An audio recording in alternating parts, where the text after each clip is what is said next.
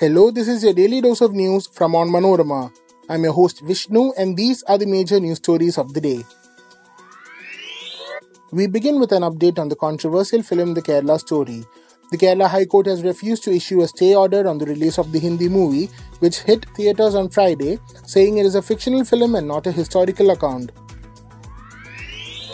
Manipur violence, Imphal Valley peaceful but tense. Gunfights between militants and security forces in hills.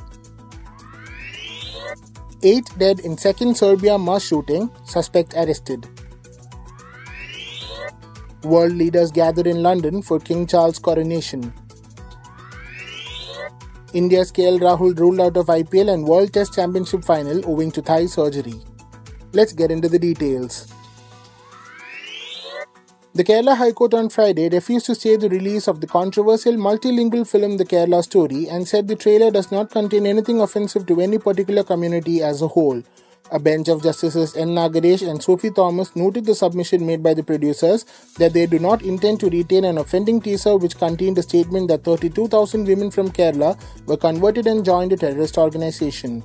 The court said the Central Board of Film Certification has examined the movie and found that it is suitable for public exhibition. The Kerala High Court also noted that the producers have published a disclaimer along with the movie, which specifically says that the film has fictionalized and is a dramatized version of events, and that the film doesn't claim accuracy or factuality of historic events. The High Court was hearing a batch of petitions which sought to set aside the certificate for public display given to the movie by the censor board, among other pleas, including to ban it. The petitions contended that the movie falsely portrayed certain facts which had resulted in insulting the people of Kerala and sought a stay on the movie's impending release. The Kerala story starring Adah Sharma was released in cinemas on Friday and is portrayed as unearthing the events behind approximately 32,000 women allegedly going missing from Kerala. The Imphal Valley in Manipur remained peaceful but tense on Friday. However, intermittent gunfights between militant groups and security forces were reported from the hill districts surrounding the valley.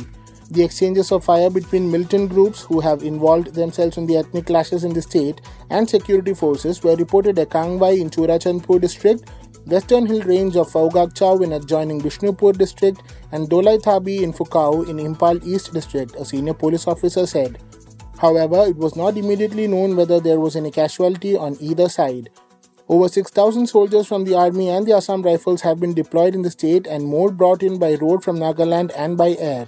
Officials said the army's Sikh regiment is currently carrying out rescue operations in Langol in Imphal West district, shifting out over 500 people to safe shelters in the Leimakhong army camp. 55 columns of army and Assam Rifles have been deployed and 14 more have been kept in reserve, defense officials said. Violence first erupted in Torbang area in Churachandpur district during the Tribal Solidarity March organized by the All Tribal Student Union Manipur on Wednesday to protest the demand of Meiteis for scheduled tribe status. The march was organized by tribals including Nagas and Kukis after the Manipur High Court asked the state government last month to send a recommendation to the Centre within four weeks of the demand for ST status by the Meitei community. During the march in Torbang, an armed mob allegedly attacked people of the Meitei community, leading to retaliatory attacks in the valley districts, which escalated the violence throughout the state, police said. Meiteis account for about 53% of population and live mostly in the Imphal Valley. Tribals who include Nagas and Kukis account for another 40% of the population and live mostly in the hill districts which surround the valley. Multiple sources said the fighting between communities had left more than a score of people dead and several scores more injured. However, the police were unwilling to confirm this. The violence between majority Meiteis and tribals over demand of the former for ST status has displaced over 9,000 people from both communities. Many affected people are taking shelter in camps of security forces.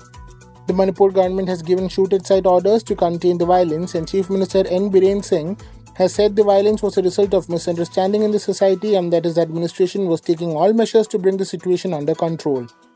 Union Home Minister Amit Shah has held meetings with top functionaries of Manipur and central governments through video conference to review the situation besides talking to Singh and his counterparts in Nagaland, Mizoram, and Assam. Police arrested a suspect after eight people were killed in Serbia's second mass shooting in just two days, as President Alexander Vucic on Friday responded to what he said was a terrorist attack with proposed tough new gun control measures.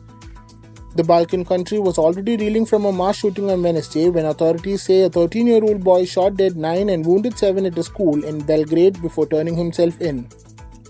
Serbs had just begun three days of mourning on Friday for those victims as news broke of the second incident, which authorities said occurred late on Thursday in the village of Dubona, 42 kilometers south of Belgrade. State broadcaster RTS said the suspect, a young man, had been involved in an altercation in a schoolyard.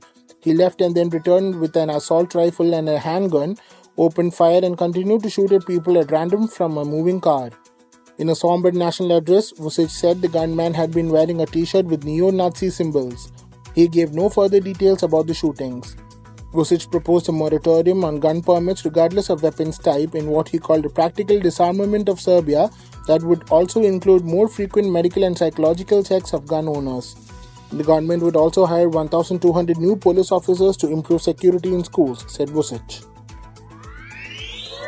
King Charles will hold a reception on Friday for world leaders gathered in London for his coronation this weekend, the biggest ceremonial event to be staged in Britain for 70 years. 74 year old Charles and his wife Camilla will be crowned at London's Westminster Abbey in a glittering but solemn religious ceremony with traditions dating back some thousand years, followed by a procession resplendent with pomp and pageantry. Royal fans have been gathering on the mall, the grand boulevard that leads to Buckingham Palace, and heads of state and global dignitaries have been arriving in the British capital ahead of Saturday's event. Prior to the ceremony, Charles will hold a meeting of leaders from the Commonwealth of Nations, the voluntary associations of 56 countries which he also heads, while he will also greet prime ministers and royal representatives from the 14 other realms where he is head of state, including Australia and Canada. The leaders of Australia and New Zealand will pledge their allegiance to King Charles at his coronation on Saturday, even though both are lifelong Republicans who do not shy away from making their positions clear.